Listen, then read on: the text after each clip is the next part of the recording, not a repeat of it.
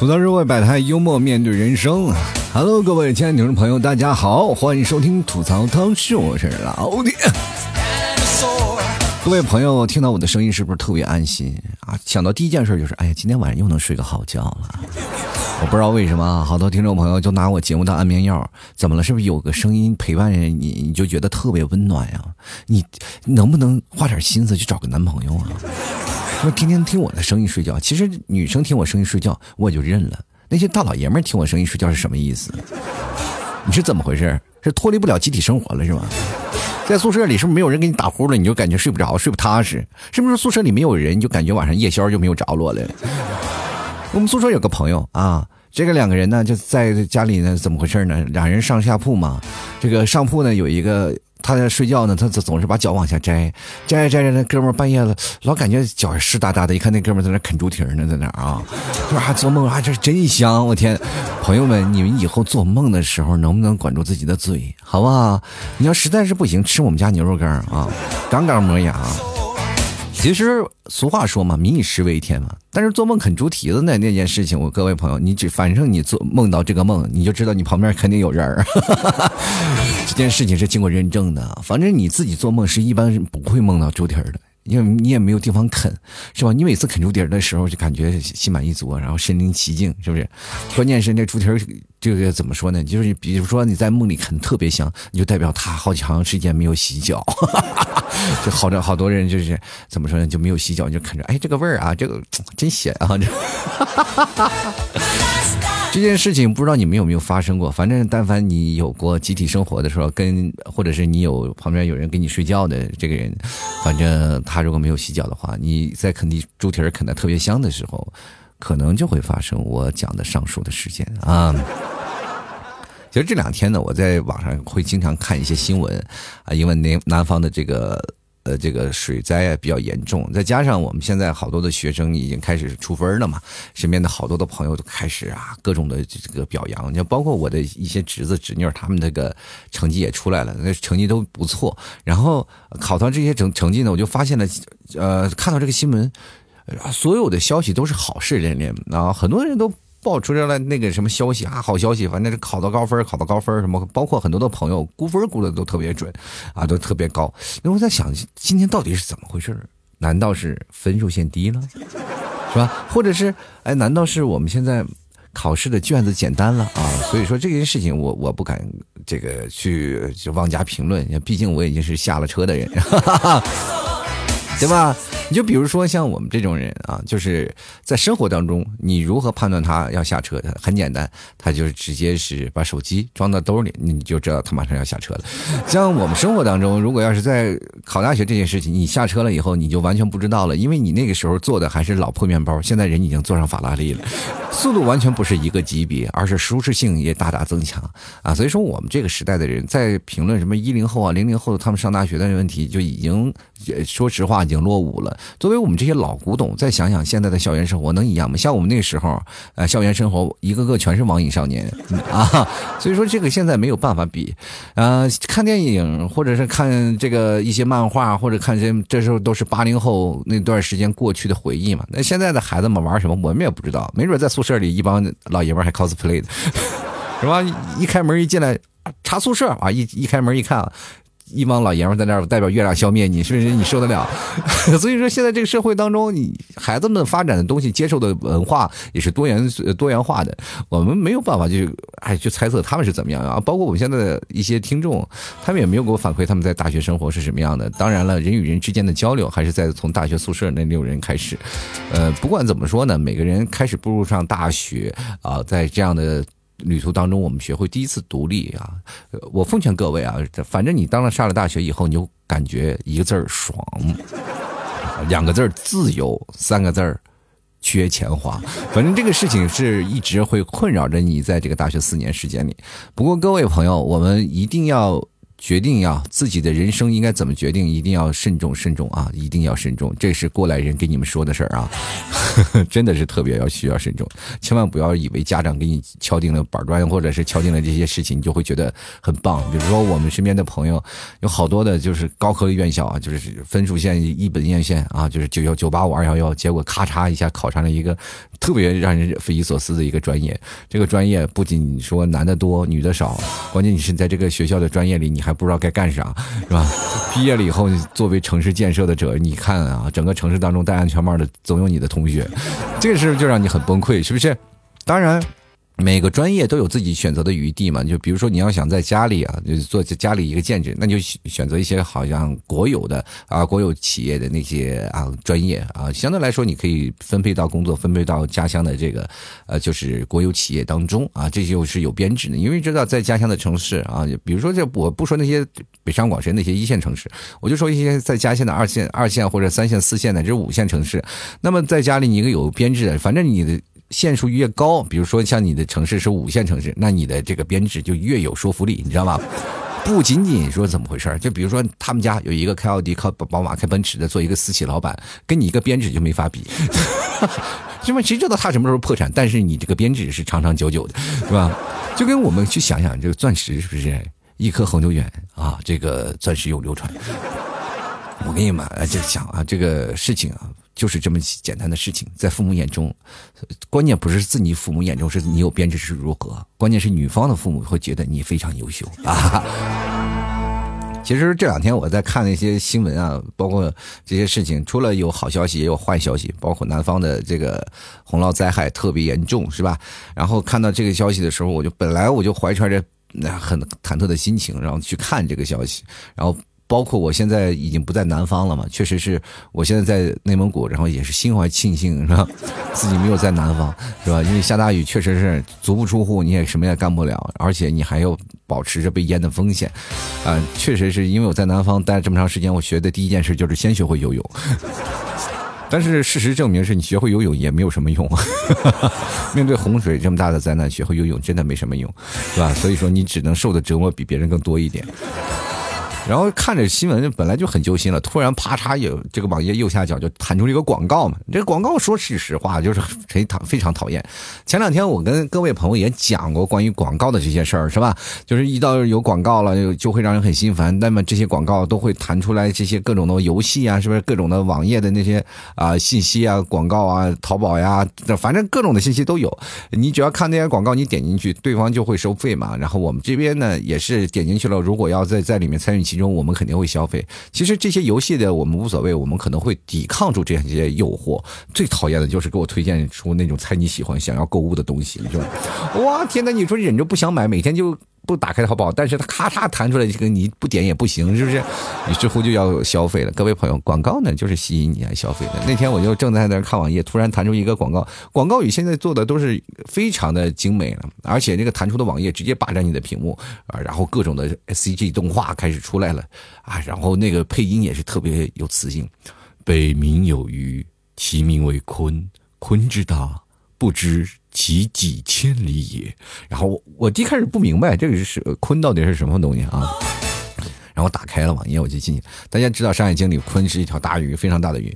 但是你你说一个作为一个大鱼，你说在山里穿梭，这到底是什么游戏呢？非常好奇。一打开，啪，一刀九十九级，然后我当时就崩溃了，是吧？你所以说这件事情就会让人很尴尬。你说你闹了一个名不副实的东西，说其名为鲲，这到底打鲲是干什么用的，是吧？一个玩一个网页游戏，你说你发这个消息，你不如把这个鲲做成烤鱼，是吧？能喂饱上千万人，是不是？哈哈，这么鲲之大，是吧？几千里野，你说。比如说哪儿发洪灾了，直接把它烤了，哎，这些灾民们都吃的非非常香，是不是？哇，各位啊，这个现在这段时间粮食也不够了，咱们烤几条鲲吃吃吧。说句实话啊，这个现在这个网页游戏做的也是太缺德了，奉劝各位啊，尽量的就是抵住诱惑，好吧？反正看着这个鲲之大，就马上把它关掉，好吧？当然了，我刚才讲了很多的朋友上学的事儿啊，我就奉劝各位啊，就是你以后在上学的时时候，就比如说现在很多高三毕业了，又马上要上大学的朋友，我在这里给你们几句忠告，就是你们在上大学的时候，一定要多撮撮撮合你身边的一些要好的同学，比如说你呃哥们儿 A 或者姐们儿 B，他们俩的关你跟你的关系都非常好，这时候你就。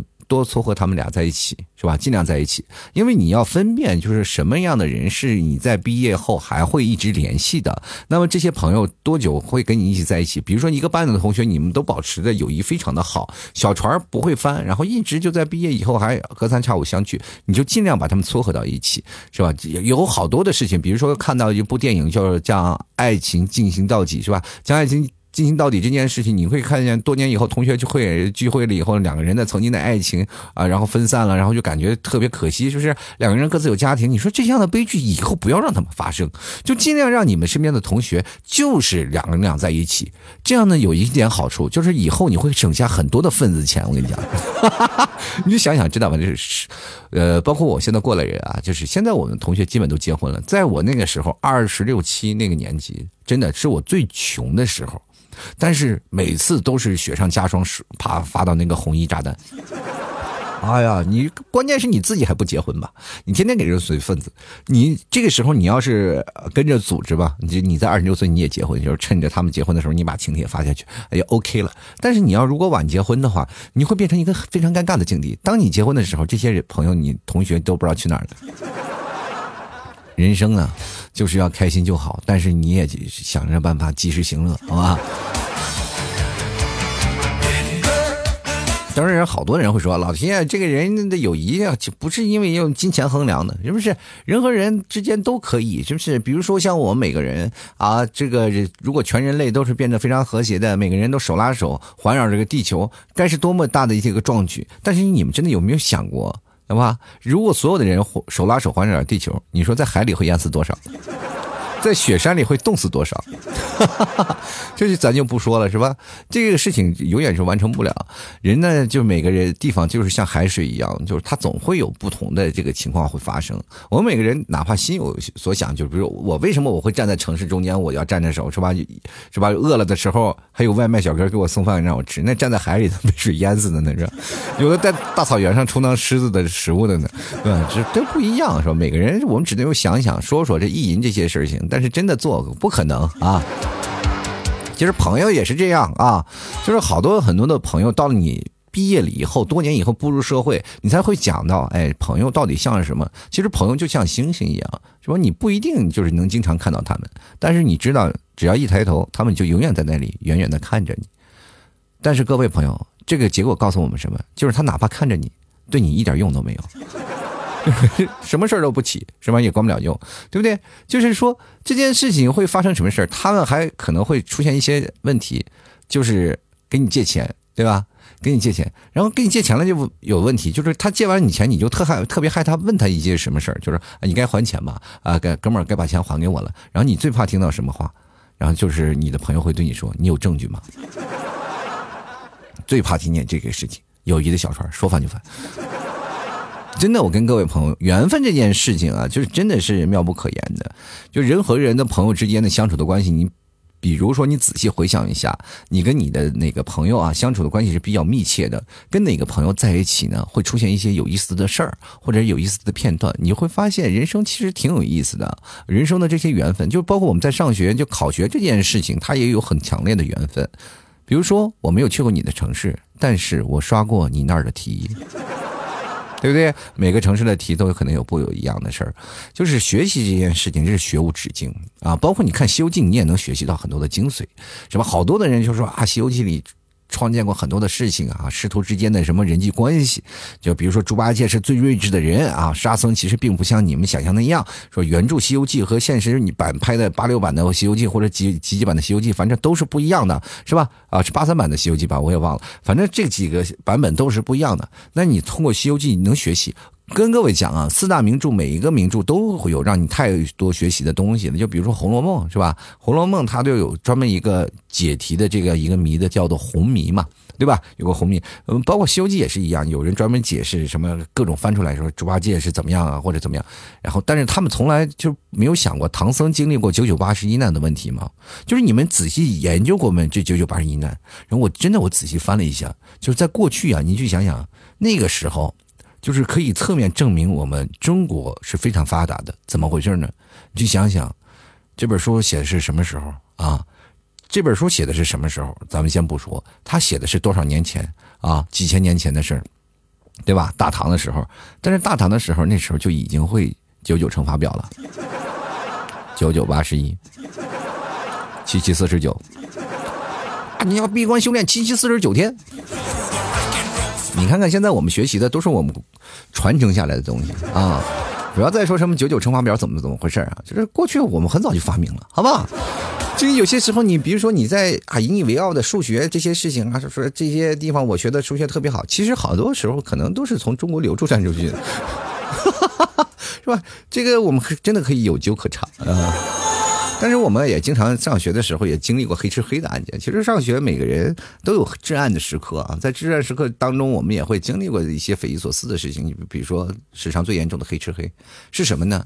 就是数学老师或者是语文老师抢了你们体育老师的课，哎，这绝绝对是啊，黑吃黑。这生活当中就是什么呀？我们在考试的时候。啊，也经常会有强烈的压迫感，比如说紧张啊，或者是考试的时候你瞟别人一眼，别人对答如流，这个时候你很慌是吧？啊，为什么你这道题不会？别人一直在写。其实有一件事情就是特别慌，我我在考试的时候写过一件事情，就是我觉得这个题啊挺难，挺简单的，我咔咔就把这个题写完了。写完了以后呢，就就准备开始复卷了嘛，就开始准备开始复了啊，开始复盘，复盘这些有的，因为有些的空题我是没有写的嘛，就开始准备填那个空了，把那些我不会的，就是说或者可能会影响我思路的那些不会的题呢，我再开始着重去研究。当我一抬头，已经有人开始交卷了。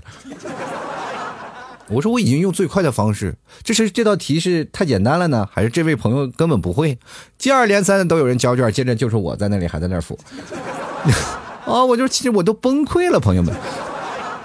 其实这件事情还不仅仅是崩溃的，就是最崩溃的，就是在你考试的时候，你正在写啊，正在写，然后突然发现有一个朋友拿出来从那个不是那个他的小写文具包里掏出来一个尺子，啊，这个时候你就在很诧异啊，对吧？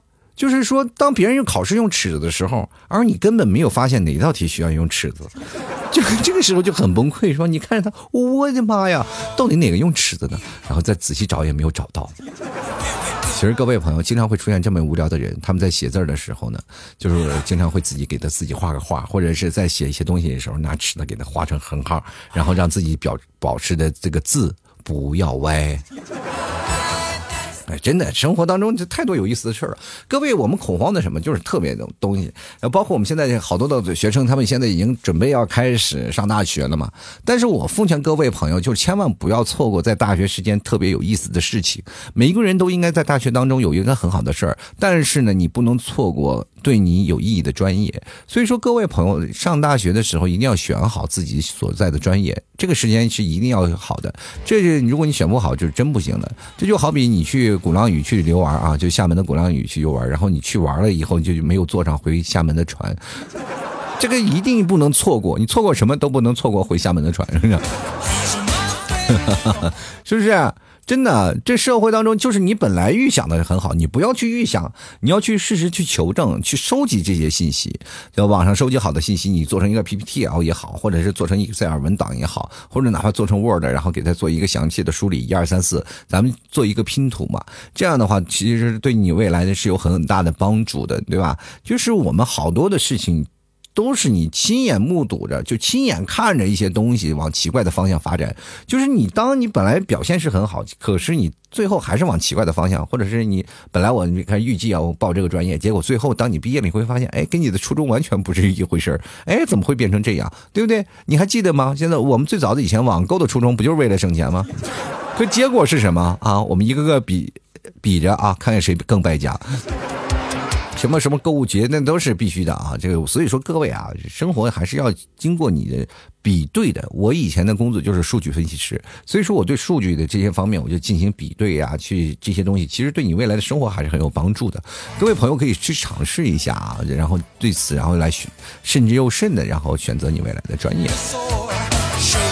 我跟各位朋友啊，就选专业呢，就是这样的一件事情，不要老是认为怎么样，我有我自己的想法，是吧？我有自己的想法，我就一定要自己去选。但是有些时候，我往往就无法就是控制父母他们对你的霸凌行为啊。父母总是会觉得他们替你去选了专业，对吧？这这其实就是有很多的事情，这是我们八零后，包括九零后会经常会面临的事情，就是父母帮你选好专业，其实我们自己就没有什么插手的权利，因为他们所选的专业就是问了自己的身边的亲朋好友啊，问了自己的同事，说未来的工作哪个缺口最大，然后你开始用这个东西。其实他们最重要的目的就是不是希望你在外面能发展或者有各自的这个创造能力，而是希望你能够在家里找一个有编制的工作，对吧？所以说，好多时候我们。就经常会那个什么选择去抗拒，但是后来还是被妥协了。我各位朋友千万不要高估自己的能力，说是自己抵抗父母的能力。就我们这一代都是这样，我们这一代就是好比是怎么回事？我们有自己的想法，突然有一天我们掉到井里了。这个掉到井里了，我就是选专业嘛，我很头疼。我们想要寻求帮助，是吧？于是，在很多村民的热心帮助下，呼喊说啊，井里有人。然后他在他们热心的帮助下，我们最终适应了井底的生活。这个就是让我们告诉的什么道理，朋友们。就有些时候呢，我们也没有办法，他们帮助你的并不是你想要的啊。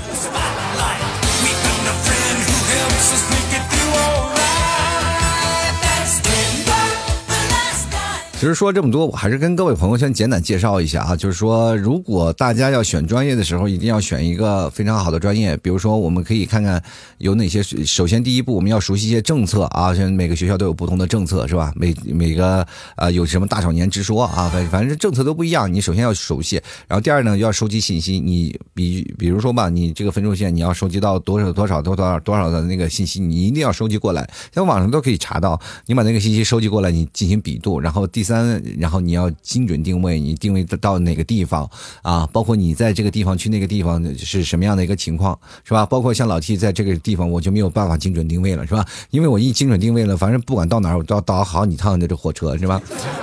不能漂泊太远，因为你每次会发现你放假回来会很累。对，当然了，你也可以选择不同的地方的学校，比如说像包邮地区，你会省很多钱。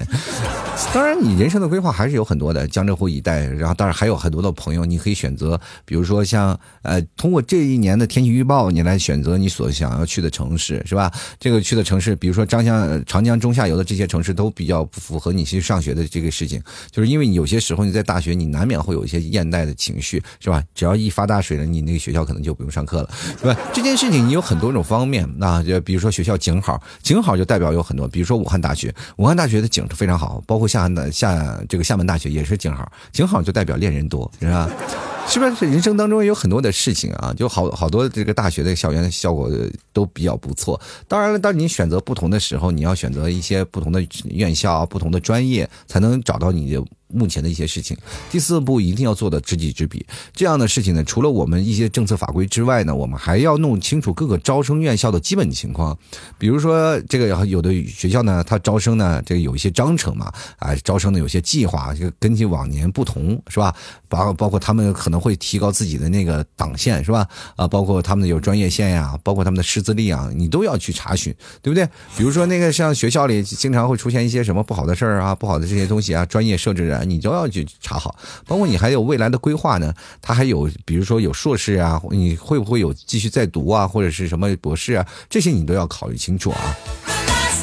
第五步呢，就首先你做个模拟啊，要初选这个志愿，你就先选一个几个志愿，比如说大致的规划在一定的你招生范围之内，你可选的院校大概有十几二十多所，人家把这些都也挑选出来，然后开始挑选你的志愿，然后在这些里面再分批次，然后分兴趣，然后再通过分数来辅对对再做一些相应的比较，这是非常重要的。那第六步我们就可以模拟填表了，比如说填一次表，然后我们。做一遍，然后看一看，然后再下次再填，千万不要手抖啊，填错了是不是？避免到时候真的网络出现了以后手忙脚乱的，你填不上。这个事情一定要模拟填啊！不过真的各位，这才是拼手速的时候啊！对吧？所以说你做到这个时候就是有备无患。但是跟各位朋友讲，在你填志愿的时候，你千万不要说是把志愿让给自己的老爹去管。你要让自己的老爹去管，你谁知道给你报了一个什么？哎呀，各种奇门古怪的专业，我跟你讲。对不对？天之愿，我也跟在座的家长也说一下，不知道听我做我节目，就是听我节目的这些听众朋友有没有家长啊？就是你千万不要觉得就是你的事儿，你要尊重孩子的意见，让孩子去分析，然后去找他自己所喜欢的专业和他比较擅长的这些事情啊，因为。只有孩子才知道自己擅长什么，就是有，因为你老是看成绩，觉得哎，孩子这个数学好，孩子你保不齐说孩子可能是因为超常发挥呢，是吧？平时自己什么学习什么德行，他还自己不知道吗？所以说各位啊，你一定要让自己的孩子去做选择。而第三呢，不要只看名校。当然了，我也跟各位朋友就是有两点说法嘛。第一点，你要有一个比较保低的分数线去考到名校。有的人会这样去考的，比如说他在一个名校里考了一个特别奇怪的专业，这个专业可能只有一个人和两个人。是吧？他就考到这个学校了。说啊，一说是北大清华毕业的，其实，在未来生活当中有很多的人啊。就比如说你在哪毕业的话，你只要说毕业证上写着北大清华啊，这个很多的地方就会觉得我不要求你专业是啥，是不是？你专业是什么无所谓，因为我们在毕业的社会里。在社会工作的时候，你才会发现，其实这个专业对我们来说还是洒洒水了，对不对？轻轻松松的这些事情，对于我们每个人来说，还是应该有一点点的值得让我们去商榷的，对吧？我们在毕业了以后，比如说我拿了个名校的毕业证，肯定要比一些像二流的学校的那个毕业证要好很多嘛，对吧？啊，你毕竟是九八五二幺幺的一些院校出来毕业的，然后这很很多人都会比较哎觉得可以，是不是？但你这个时候你要不能拿到一些好的专业。呃，专门专业的这个公司，就比如说，我就要求这个专业，是吧？你过来啊，一过来以后，那么我就问你专业，一说专业，你是啊学什么？蠕虫爬虫学是吧？这个时候这个 啊，你非常不适合我，是吧？我们这是搞推广的，是吧？这我们搞一个运营互联网公司，你怎么你过来，是不是？但是你要找一个小公司，比如说，哎呀，这个。北大清华大学生来我们这里学习了是吧？其实老板也挺高兴是吧？你放在这里这个门面，虽然说怎么回事呃，你工作能力不行，但是你放到我这儿就是个吉祥物，是不是？啊，然后经常会过来是吧？你比如说你个 HR 就特别高兴，就是 招一个清华北大在那儿放着。你看那个，你看那个做实习的生，那个一个月三千多块钱，他是北大清华毕业的，你有什么资格在那要求我们公司给你加涨工资啊？对吧？这个时候你会发现，哦，这个是。选择专业真的很容易，很重要。但是你不要只关注名校，有些时候关注名校呢，你可能会报不上去，是吧？这个很危险，所以这就是风险并存的啊！你不要老是以为选志愿说先考虑，然后考了一个这个，只要考了名校就可以，也不一定啊。你知道什么名牌大学？其实并非所有专业它都是优势的专业。一般名名牌专业它有几个优势的专业，你要明白，对吧？但你去那里是学习的，不是用来是为了到什么东西，是吧？你要为自己的话，一定要。考虑到一个优势的专业是哪里，对吧？明白吗？其实今天我看了一个消息啊，就是二十三号人社部呢，中国就业培训指导中心呢，就是呃联合这个阿里钉钉就发布了一条消息，就是新职业在线学习平台的发展报告。其实报告就统计了一件事儿啊，就说未来五年新职业人才需求规模特别大。那么现在我们就是有好多的这个缺口就出现了，就包括现在预计云计算机工程师、技术人员就接近一百五十万啊，物联网安装调试员将近五百万，这无人机驾驶员就将近一百万啊，电子竞技员将近两百万。啊，啊这个两百万，各位朋友，别别听啊！就电子竞技员这件事情，呃，别老是琢磨着，就是说我我不上学了，我要去打游戏是吧？这个不行，你得有天分的。还有什么呃，电子竞技运营师一百五十万，农业经理人近一百五十万，人工智能人才近五百万，建筑信息模型技术员将近一百三十万，工业型机器人操作员和运维员达到一百二十五万，数字化管理师从业人员已经超过两百万啊，人才缺口将近将近千万吧，反正是。其实各位朋友啊，其实我们现在从职业发展方向开始，有百分之八八十三的八零后呢遇到了过职业危机或者职业瓶颈，因为我没有办法去学习。我们在这个职业规划当中，因为社会是只在一直在发展，而且八零后可能在有些时候。工作之余嘛，那我们每天都要工作，然后还要照顾家庭。其实，在学习上，我们难免就是肯定会落后。所以说，在这些新兴事业上啊，就新兴的这些呃职业规划上，确实有很大的缺口。八零后没有办法填补的，因为这是要靠学习、靠实践经验、靠你灵活的头脑。包括你强大的体力，然后去做的是吧？所以说这件事情就会出现很大的时候，然后对于我们八零后呢，就会造成了很多的就职业危机嘛，啊，包括或者是职业瓶颈。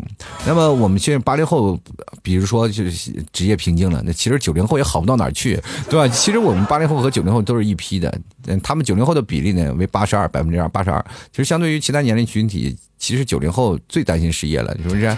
有百分之七十九的九零后就担心自己以后会失业或者怎么办。所以说，各位朋友，你你们要明白啊，就选择什么样的东西啊，就选择什么样的职业，在未来规划当中会很多。现在有近千万的职业规划，千万不要再找那些什么传统的行业，一定要接近一些新兴的科技行业，对吧？你比如说像物联网调试员，就物联网大家都知道，就是在家里，包括你好多的所有的东西全部进行联网，然后人工智能，这些其实都是人工。工智能的一些事情，云计算啦，这些东西都未来必然就会发展的一种方向。无人机驾驶员咱就先不说了，这个东西确实是各位买个大疆自己在家练也没准还可以啊。是吧？就包括现在是吧？农业啊，包括人工智能啊，这些东西都是我们现在的。包括有有些未来的建筑信息，建筑信息以后未来可能都是三 D 打印，或者是通过强加金的这些建筑模型、高科技的手段来进行完善了。我们好多的时候在做现代的一些传统的技能，其实对于我们来说没有太大的规划。你要想未来发展方向是什么，对不对？然后包括前两天有个朋友啊，就是特地问我老 T 啊，就是哪种技术含量不高但是高薪的职业嘛？我说有。房房东啊，是吧？你们当房东多挣钱，是吧？你拿拿了好几套房子，你天天收房租多好，是不是？但是每个人都应该有一些方式啊，你不能要求别人做一些他们做不到的事情。你就比如说，现在都二零二零年了，你就是还一直在想，在奇怪发明出这个为什么发明不出不掉色的染发剂，是吧？你头发染发了，这过段时间它就掉色了，是不是？你就为什么发展出不掉色的染发剂呢？是不是理科现在是理科生现在就不行了呢？我跟各位讲啊。这个完全不是这个道理。你从另一个方向讲，你咱们从另一个方向角度去想想。你说理科生连头发都没有，他为什么要发明不掉色的染发剂？这不可能的事情，对不对？在上学的时候，我们都要生活当中一些事情。我还是想跟各位朋友在上大学的时候要跟大家来讲一件事情。你明一定要明白什么道理呢？就是你要上大学，你一定要知道啊，这个就包括。本杰明·富兰克林他说过一句话，就是有人类的地方就一定要有和平、真理和民主，还有自由，对不对？呃，当然后面还要加上就是以及沙县小吃、湖南米粉、黄焖鸡米饭、兰州拉面和重庆鸡公煲，就是这这几个东西可能是在你大学陪伴你多年的一多年的地方。就到现在你会依然怀念这个地方吗？哎呦，真的怀念！哎呀，别说重庆鸡公煲了，吃了好几天，哎呀，吃的我这这香的不行啊。当然，好多人说了，这个，呃，上大学也有很多憧憬的事啊。我上了大学能谈恋爱吗？我我跟各位朋友说，不是，大学是用来看别人谈恋爱的。我跟大家讲啊，就是亲情的火苗说灭就灭，友谊的小船说翻就翻，爱情的巨轮说沉就沉，但单身狗的这个独木舟是屹立不倒。你上大学的时候你就得明明白了，是吧？其实这个学校美女千千万，但是没有一个是你的，是吧？就比如说，像有些时候呢，这个你的人呢不能太中二，是吧？有些男生太中二了，就太直男。你说答非所问，你说哪个人会喜欢你？然后女孩出了一个林徽因的上去，是爱是暖是希望，你是人间四月天。然后你就赶紧对下句，然后给他赶紧回信息啊，是他是他就是他，少年英雄小哪吒，鬼跟你在一起。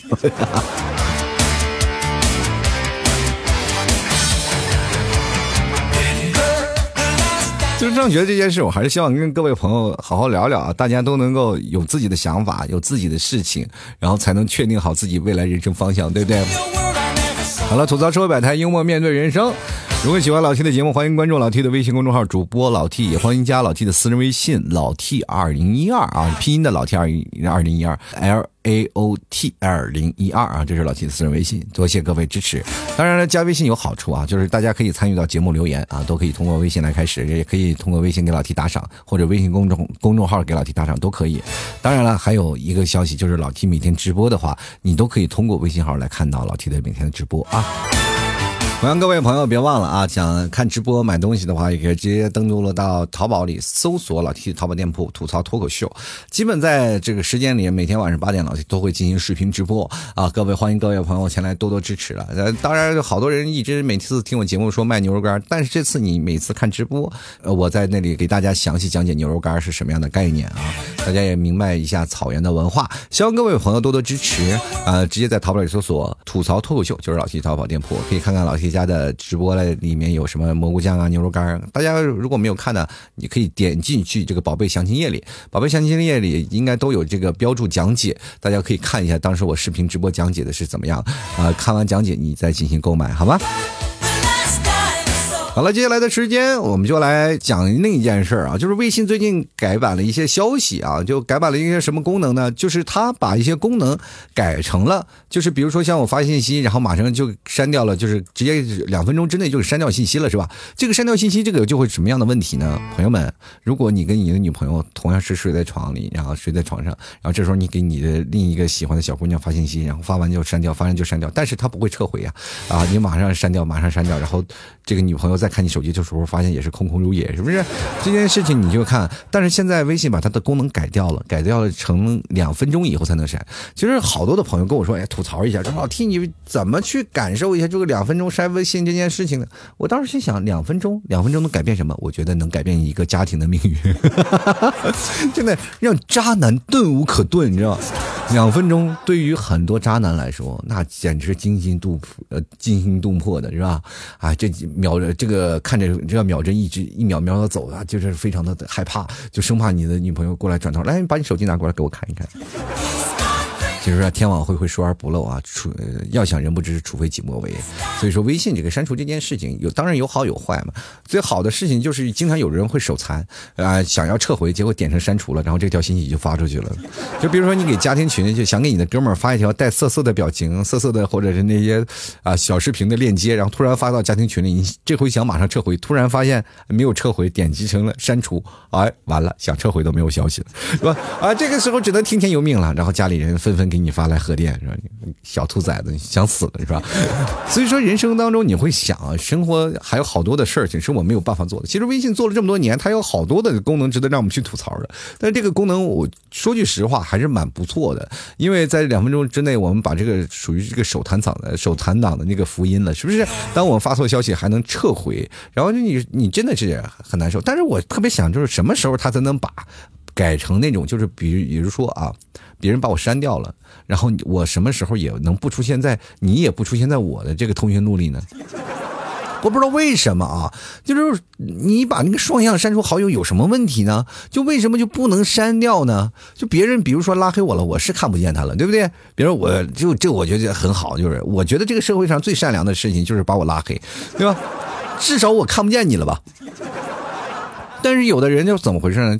就。把我删掉了，删掉了，但他名字还出现在我的，尤其像我这个私人微信，我就知道，我今天一一联系，哎，把我删掉了，是吧？经常把我删掉了，然后删掉是出现什么事情况呢？就比如说他删掉好友了，他重新加回来呢，他需要重新申请的，但是要拉黑的话呢，恢复好友就可以了。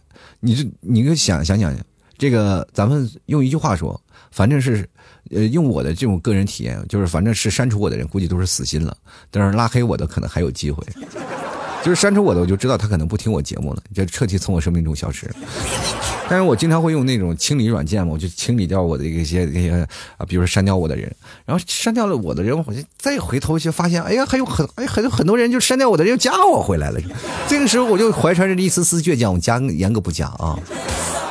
就删掉我这是到底为什么？然后好多人啊，我错了，老提我错了，不不知道你这么聪明，还知道有删除软件，知道我把你删掉了呢。我以为你人很多，你记不了我呢。其实有的人他就很容易删掉你短信。我就觉得这个微信应该出一个功能吧，你至少把这个东西就恢复了嘛，对吧？你把这个事情，还有一件事情就是最讨厌的就是语音这件事情。语音能不能调个进度条，让大家快进？是不是？啊，有最可怕的就是那个语音轰炸，哒哒哒发来一串信息，让我看的简直是啊脑袋疼，是吧？其实有些时候陌生人跟我说话，我还是对于有社恐的人来说，还是有一丝丝的害怕，对吧？还有一种就是群，现在其实现在我这跟这个群我都有不聊天了，是吧？一般有群我就屏蔽掉，放在那里。就好多人就是说群呢，你能不能把它分开化，是吧？把它分开，是吧？就包括 QQ 最早以前就已经做了，是吧？你要多少群多少群都是分开了。那为什么我们这个微信就不能呢？那搞得我们现在找一个群会疯了，都崩溃了。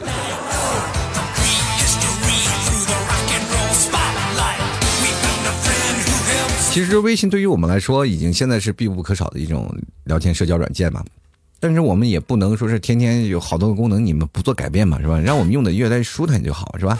但是老是改一些那些奇奇怪怪的那些功能，让我们实在是无法接受，是不是？有的人发那些视频号，是吧？搞好不容易发了个视频，反正是这个视频也不能超过十五秒，我天哪！就，比如说你现在这拍了个视频，总是有掐头去尾的。那现在这什么年代了？这还要拍这么短的视频？这干什么呀？让我还加？就现在有些时候你发一个图片，它就自动给你变成了视频模式，然后你你有没有感受到？有一次我就发一个我的照片嘛，发了一个图片，它自动给改成那个图片模式，我发出去了，然后一点开那个歌呀，简直老土都要。掉渣，你知道吗？我就当时就很崩溃，然后这时候我才把它删掉。那关键有一点问题就是点赞这件事儿啊。其实点赞这个最早以前是增加各位的友谊，但是你看现在点赞这会变成什么呢？就是我，比如说我在别人那个信息上点了一条赞，Oh my God，这个点赞了就变成别人也。点赞我也能收到，就是 反正不是自己的消息，反而是看着别人点赞消息，然后搞得那么开心。这个时候你会发现有些问题，比如说你跟分手的，或者你现在女朋友或者男朋友或者比较暧昧的消息，就发生很多家庭内部矛盾矛盾，是吧？他在那点赞了，你突然也看见了，这个时候就很崩溃，对不对？那凭什么不给我点赞，给他点赞？还有一种消息就是最让人头疼，就是。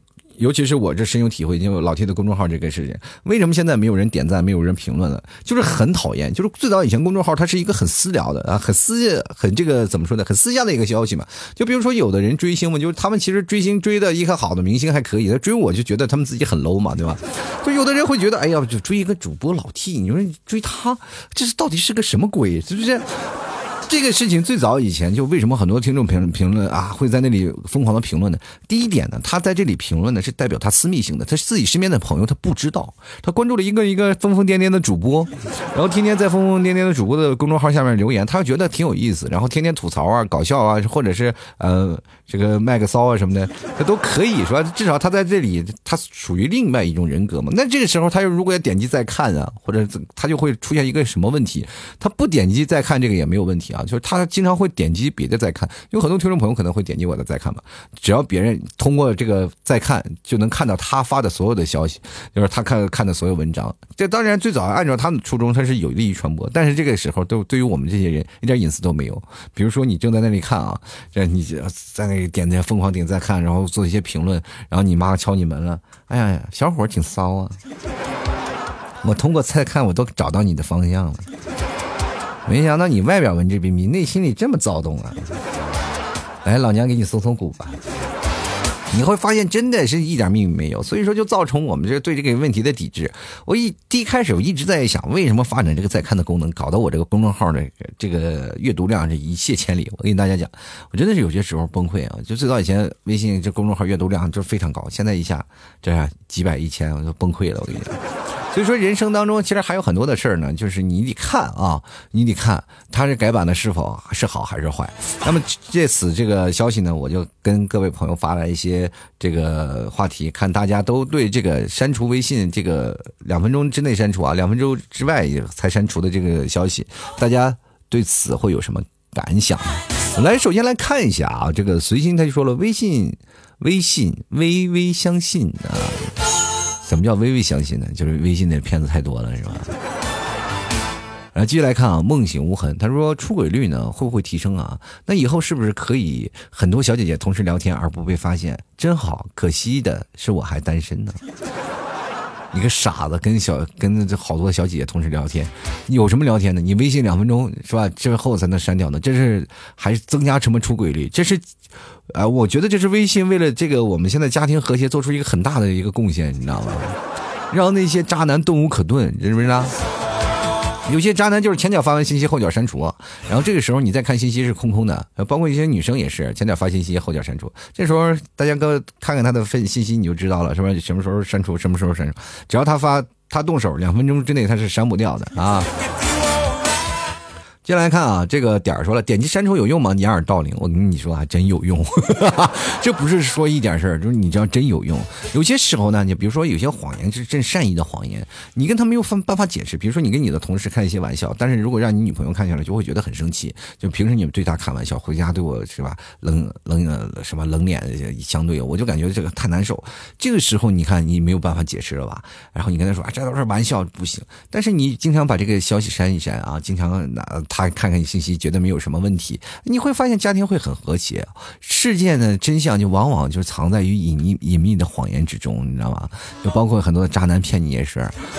所以为什么就好多人就是这样的？就是这这个东西不是说没有用，它是真有用啊！但是你做出一些贡献呢，就让我们感觉到很多的男生女生不会再被微信所欺骗啊！让我们一起审视那些渣男的丑脸啊！进来看啊，这个叫做太阳落山我就走。他说我有好多啊，是去公众号吗？这你有什么好多？啥好多呀？是不是你有好多想法？是不是有好多的吐槽点？你直接在这个微信底下你们留言不就好了吗？你还跑那么多？你看不到别人留言啊？对，你看不到是吧？进来看 F E L I X，他说了，我总是好奇啊，对方到底撤回了什么？有时候撤回我自己已经看到了，内容并没有什么问题，他自己到底是什么目的呢？我这么跟你讲吧，可能有几个字儿打错字儿了，就是他特别害怕让你就读错了，然后会隐晦其中的一些意思，是吧？有些东西你可能看过了，但是你看的不全，你就扫了一眼，因为他撤回的速度比较快，是吧？他现在撤回了就是怕你误会，是吧？多数是撤回的东西都是怕被误会啊，这个你们明白的啊？就是包括有些时候我也会撤回，那你就我撤回的原因就是因为我现在手打的特别快嘛，打的快呢，但是。错误率也特别高，就是老是发一些错误的话。那最早以前我会经常补一下那哪两个字哪两个字，后来我就发现要人要严谨呢，就是要把那些字要撤撤回，再重新发一遍，就是对对方的礼貌。但是有些时候我也特别奇怪，我看到有的些人给我发了条信息撤回了，就再也没给我没有消息了，这是啥意思啊？闹闹我一脸懵。然后你就问他啊，说你撤回的是啥？他跟我说没啥啊，就不好意思发错了。天，其实我们在撤回的消息当中，总是能看到一些奇怪的八卦。各位朋友，有些时候经常关心、关注一下那些啊奇奇怪怪的八卦消息，你会发现挺有意思的。接下来刚关注一下啊，我们这位叫做维他命 C 的朋友，他跟我说啊，呃，自从微信出了这个拍一拍的功能呢，我们就我们班的熊孩子们每天就跟打卡签到一样，挨个群里就拍我，都是八九啊，这十八九的成年人，怎么就这么无聊呢？一天到晚的都拍我，拍什么拍啊？拍什么鬼？我不要面子的呀！还不拿我当班主任了？这说明你这个班主任呢，这怎么回事呢？就有点啊，太让这些孩子们呢就觉得没有威严啊。过去你别说像我们小的时候跟班主任拍一拍啊，就别说拍一拍了，就瞅一眼我们就抖三抖。我跟你讲，那时候的老师是真大呀！我天。那老师当然是管教，就是以爱为主，那不敢打孩子了。像我们这一代都是被打出来的。不过呢，这个班主任的消息也会出现了一些事情。当你班主任是这样的待遇，我觉得你很好了。你看，像一些当领导的时候，就我们就无意中想点一下这个领导头像，其实这拍一拍功能也要值得去吐槽，是吧？你好不容易要点领导头像去看一下他有什么朋友圈，是吧？有什么事，要一不小心拍一下领导，哇，心情忐忐忑到第二天是不是要扣奖金，就很尴尬，是不是？你老拍领导，就到现在这些有些领导嘛，好玩的。点的领导，他们觉得哎，这很幽默。但是不好玩的领导，总以为你拍一拍他就找他有什么事儿。然后你一拍问有啥事儿，你说没有，不好意思点错了。然后那领导会觉得啊，这戏弄我是不是？就拍一拍这个功能到现在你不知道它是好是坏，你知道吗？这个东西有的功能它就是有明确的目的性的。到现在我不知道这拍一拍到底是好还是坏，是吧？你是提醒吗？就跟过去上来就 咳嗽一下吗？但是就拍一拍，经常没事干，你老咳嗽，你这咳嗽成啥了？你这以为你真的是得病了呢，是吧？就来看 A W S E G 啊，他说想让微信出来个未读或者已读消息的功能，这个消息不能给你啊，什么已读未读的，这个消息又给你了，微信使用率非常低了。你你要知道，这个明显是是吧，降低用户体验的，是吧？你说已读未读就知道了对方读了消息，然后该怎么样？你说你要发出这个消息了以后，那是吧？我们怎么糊弄领导？以前我互动领导都是啊，看到领导了是吧？消息我就往那一扣，等到半夜十二点才回啊。老老板就一说，哎，怎么回事？我啊，不好意思，我睡觉了。然后这个时候你看起来很开心，但是你去想想，你说出突然出现了个未读，出现已读，啥？你读了信息了，你就必须要回老板的话。这时候半夜三点，你只要一不小心，你啊爬起来稍微扫了一眼，咔嚓扣在那儿了，然后也显示已读了。你说这不是老板就知道了你哎这个看信息不回了，你什么意思？其实那天你是实在是困的不行，就睡着了，对不对？这谁管你？谁管你啊？这个时候你奉献的这这些东西，你怎么办啊？谁还怎么撒谎啊？这好多人肯定会马上把微信卸载掉的，所以说他微信不可能做出这样的事儿啊。就来看看啊，这个 G 啊，他说这是教育局告诉我们的，告诉我们的说他还有什么直接的游戏管理，教育局告诉我的，他这这句话没有什么明没什么明白，这什么到底什么意思啊？怎么教育局告诉你了？告诉你怎么用啊？是吧？直接的游戏管理，还说的什么直接的游戏管理？我你是不是走错路了？来看看梦辰啊，他说对于这件事呢，请允许我说两个字，呃，我去啊！来看看严鹏啊，他说首先第一点呢，我觉得呢，就是微信里边呢，别人常说的什么删除好友啊，没有互相提醒，其实这个也许人家考虑的和我们想的不一样。其次呢，就是微信里的九宫格。啊，现在还空着一个，我不知道要添些什么呢。但是唯一缺陷就是现在咱们常用的生活缴费里面呢，九宫格居然少了电费，里面却少了电费，有点不尽人意呢啊！难道你就觉得这个微信里的少了电费，确定不是支付宝垄断了吗？因为我这以前交电费全是通过支付宝去交的，然后自动扣费的啊，所以说这个事情是很早几年前在杭州就已经有了，不知道各位朋友有没有经历？反正这些事情电费啊，应该是各个地方都有，是吧？扫码的基本都是通过微信扫码交电费的。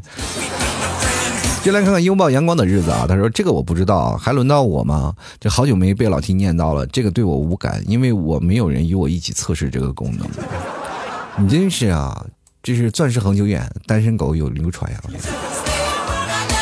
进来看啊，这个我们的陈慧啊，他说了，只能说这个微信脑子抽了吗？为啥要夺走我们的权利？这当律师的都是不一样啊，就是动不动就是想说什么权利，你把他告了呀，对不对？人家南山必胜客，你有本事去呀，是不是？我就不相信你能赢过去啊！你要赢了他，你就是名垂千史，我觉得，你就跟老干妈同一个级别，我跟你讲。进来看懵懂啊，他说曾经通过微信摇一摇，然后被我气的，被我被啊？说我被骗了一千块啊，建议取消这个坑人的功能，我好气啊！你说谁还用这个摇一摇的功能？就过去可能还摇一摇，现在摇摇他谁谁还摇是吧？摇了不是个骗子，就是说附近有什么。大保健是吧？是，是摇这个功能是吧？就包括你摇一摇啊，附近的功能这些都有问题。还有，而且还有一个漂流瓶，各位朋友都大家都知道是吧？过去什么扔漂流瓶，过去扔漂流瓶都石沉大海。现在真的是过去扔漂流瓶，你其实是发泄内心的这些不快，然后还能收到这些不同的漂流瓶。你看现在你发一个漂流瓶，但不知道漂哪去了。就漂漂多长时间都没有人捡，大家都很崩溃，大家都不用这个消息，说你就算捡到漂流瓶，也不会得到什么很好的回应。所以说各位朋友不要扔了，好不好？这个功能也是很差。其实有很多功能是因人而异啊，有的人会觉得好用，有的人会觉得不好用。其实对于我们来说，就是。迎接这简单的几个点，如果往深层次来说呢，就可能会稍微有点困难。每个人呢，我们对付带每个功能呢，可能都是因为它因为有很很新新奇的功能嘛，给我们带来了很多生活的便利。但是最重要的还是人啊，只要人好了，我就觉得什么功能都没有问题。最后，我还是想跟各位朋友说，哎，这个加了老 T 的微信就不要删掉我了。你要删掉我的时候，提前跟我说，最好不要删掉我，就直接把我拉黑，好吗？因为确实我找你们找的挺困难的，那次我真的舔着脸跟一个听众朋友在那回信息，然后发了条信息，突然发现他把我删掉了。哎呀，这个心情这个痛苦，这莫名其妙。就是当我看到别人删掉我的时候，其实对我是一种打击，我感觉到哦，我我又损失了一位听众，是不是？反正希望各位朋友多多支持啊。好了，吐槽社会百态，幽默面对人生啊！喜欢老 T 的节目，欢迎关注老 T 的微信公众号，主播老 T 也添加老 T 私人微信，拼音的老 T 二零二。